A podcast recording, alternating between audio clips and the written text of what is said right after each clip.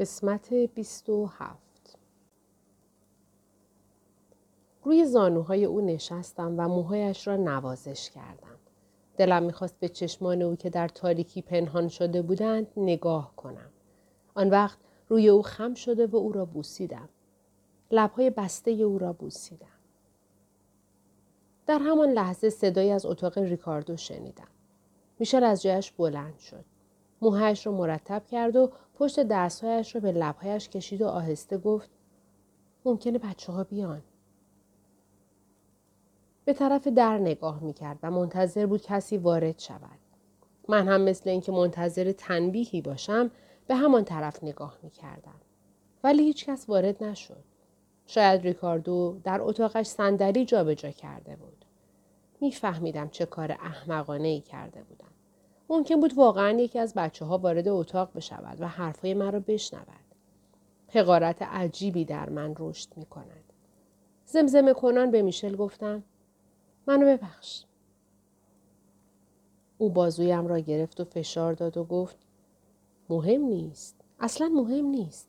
چندیست که متوجهم تو خیلی ناراحتی. باید واقعا یه ماه مرخصی بگیری و به ورونا بری. از شنیدن نام ورونا اشکهایم سرازیر شدند. تو اون اداره از صبح تا شب مثل سگ از تو کار میکشن. میشل با دستمالش اشکهایم را پاک کرد.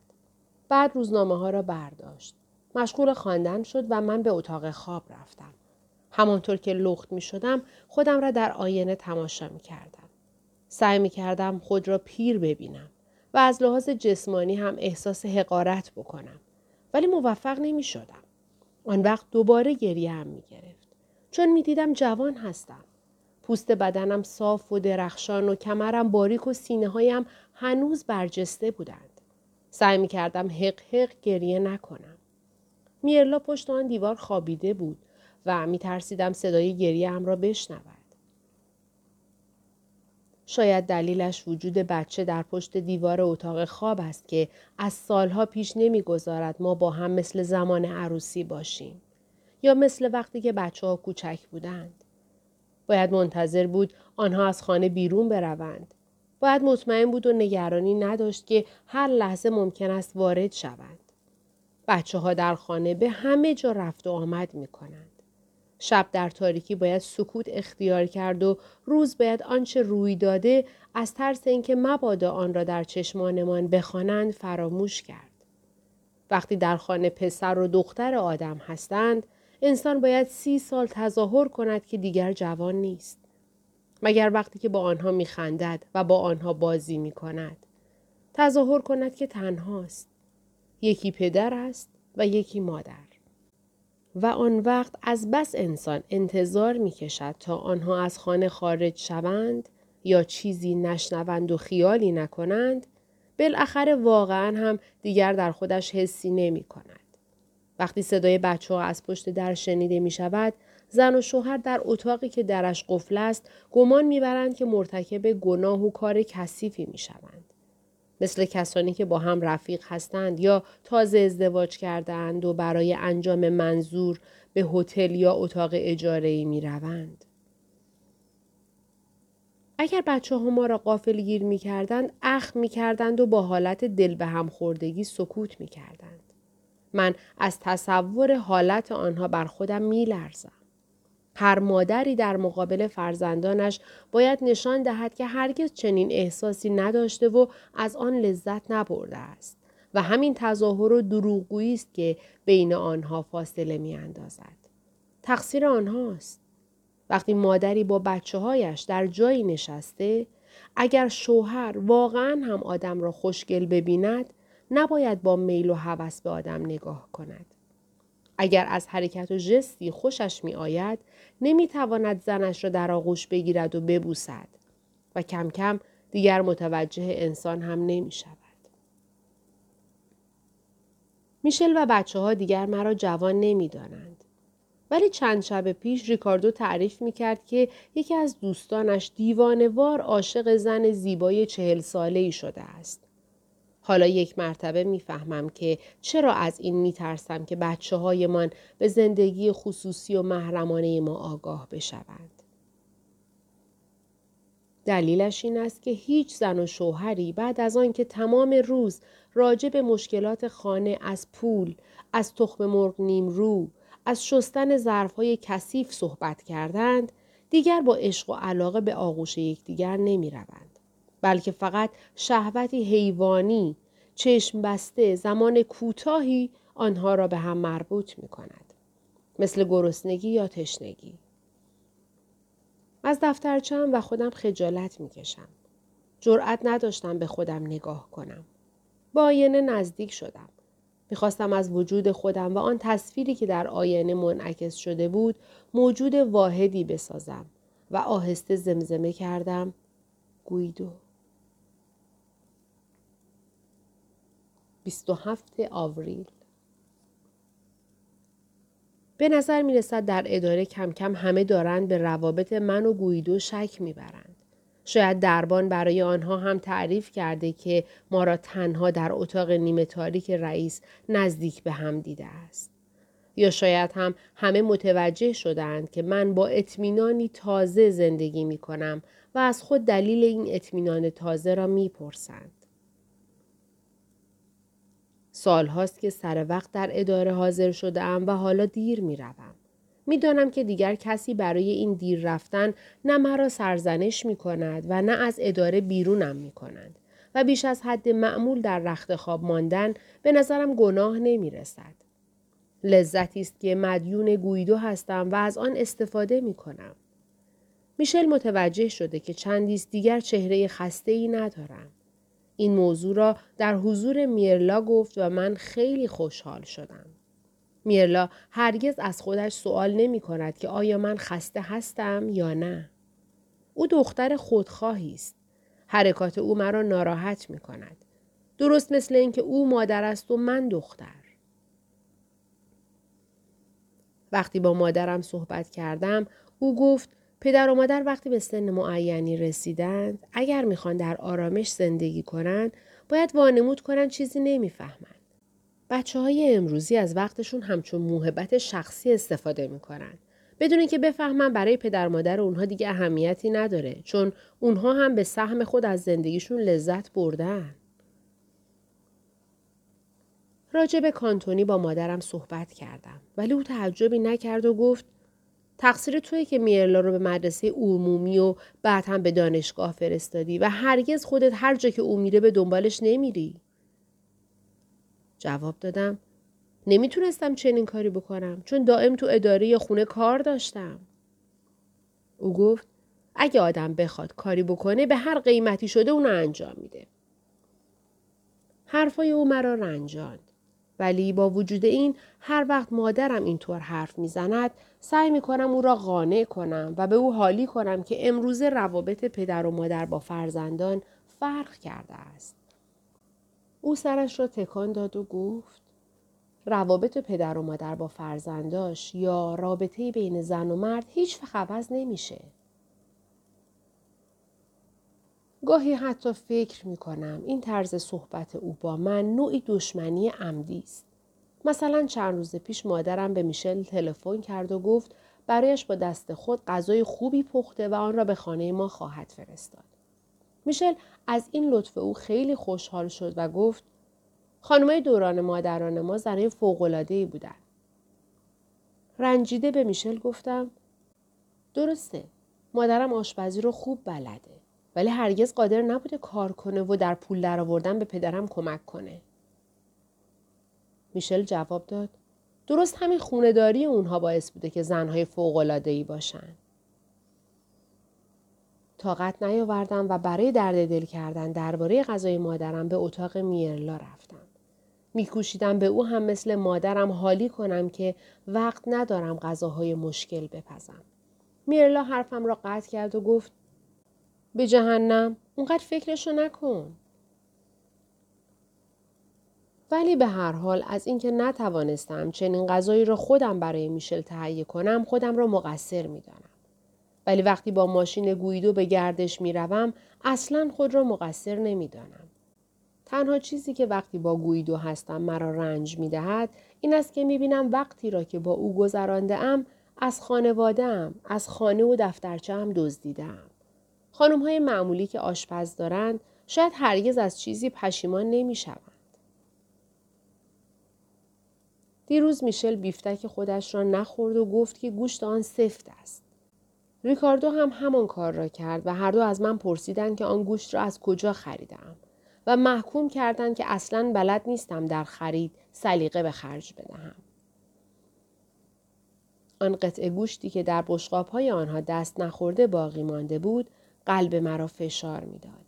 به نظر می‌رسید که گویدو سبب گرسنگی آنها شده است.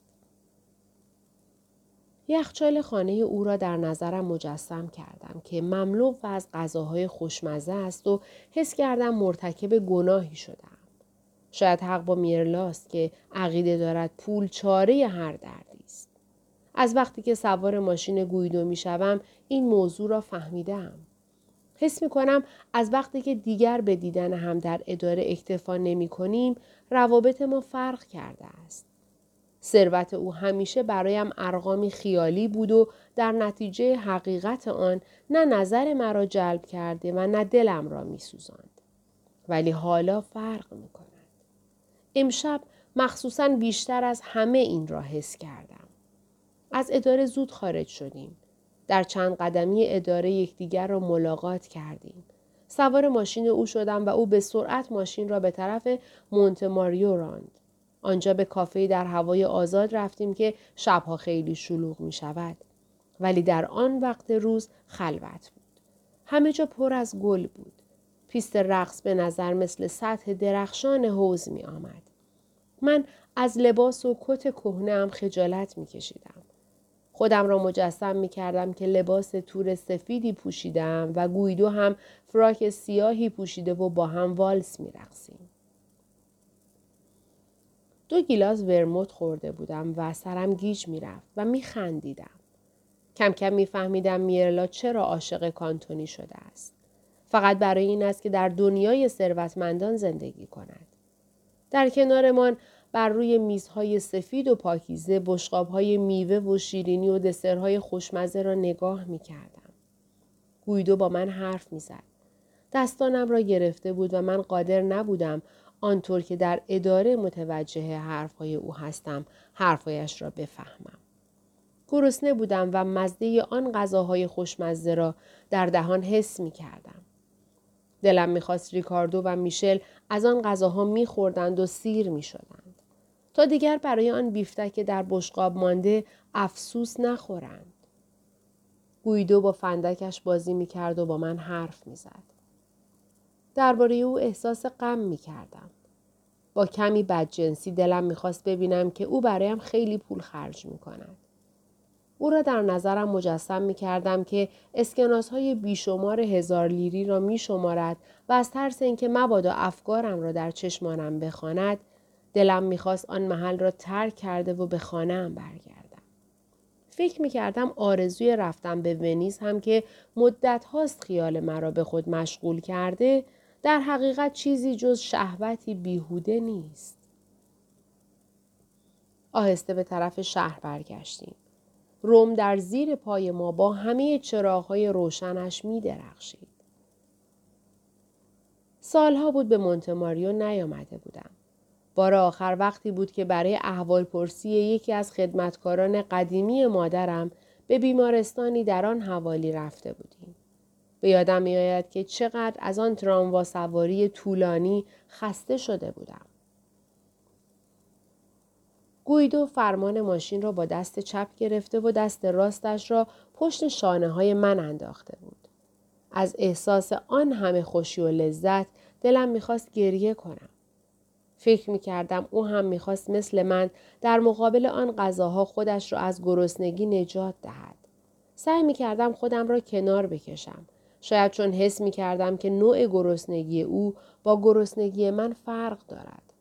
همانطور که او مرا به طرف خودش میکشید، آهسته گفتم نه. او اصرار نکرد، دستم را بوسید و چون خیلی دیر شده بود، به سرعت مرا به خانه‌ام رساند. بیست و نه آوریل. هیچ بعید نیست قبل از اینکه فرصت داشته باشم این دفترچه را از بین ببرم، مرگی ناگهانی مرا از بین ببرد. میشل و بچه ها همانطور که بعد از مرگ من خانه را به هم ریختند آن را پیدا خواهند کرد. فکر این که بعد از مرگم آن را پیدا کنند مرا به وحشت می اندازد. دیشب هم چون روز اسم من سانتا والریا بود، همگی با هم سر میز شام نشسته بودیم. به میرلا نگاه می کردم و می اندیشیدم که اگر او دفترچه‌ام را پیدا کند بدون اینکه بخواند از بین خواهد برد. دیشب مادرم به منزل ما نیامده بود چون هیچ وقت شبها از منزلش خارج نمی شود، ولی همان غذای خوشمزه را که قول داده بود فرستاده بود. امروز به او تلفن کردم. طاقت نیاوردم و گفتم که متاسفانه چون میشل بعد از شام باید بلافاصله پیش کلارا میرفت تا نتیجه قطعی موضوع فیلم را بفهمد، خیلی بد اخلاق شده بود و خیلی به غذای او اهمیت نداد. مارینا هم از آن نخورده بود و در مقابل اصرار من فقط سرش را تکان داده بود. البته تصور مسافرت ریکاردو او را ناراحت کرده است و ریکاردو هم شاید برای مارینا دیگر از مسافرتش حرف نمیزند. دیشب حتی گفت اصلا معلوم نیست که به آرژانتین برم. مارینا با نگاه ملتمسانه‌اش به او خیره شده بود. ریکاردو گفت قبل از عروسی باید خیلی صبر کنیم. حس می کردم می خواهد موضوع را مطرح کند تا توافق مرا درباره آن بداند. وانمود کردم که چیزی نفهمیدم و گفتم جز صبر کردن چاره دیگه ای ندارید. مارینا ساکت بود و ریکاردو گفت ببینم چی میشه، هرچی خدا بخواد. بعد وقتی میشل خارج شد همه کنار رادیو نشستیم.